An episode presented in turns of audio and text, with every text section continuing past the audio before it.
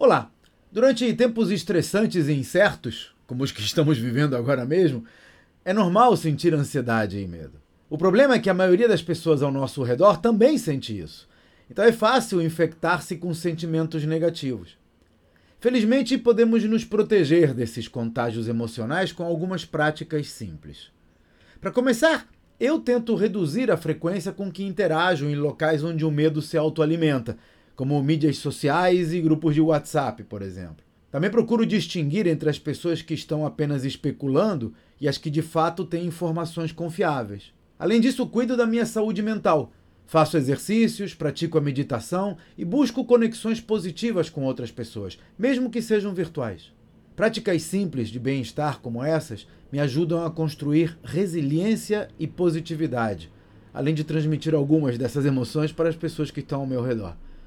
E esse é o tipo de questão que abordo nos meus treinamentos para mostrar a empresários como construir bons ambientes de trabalho. Conheça os detalhes no meu site claudionazajon.com.br. Até a próxima.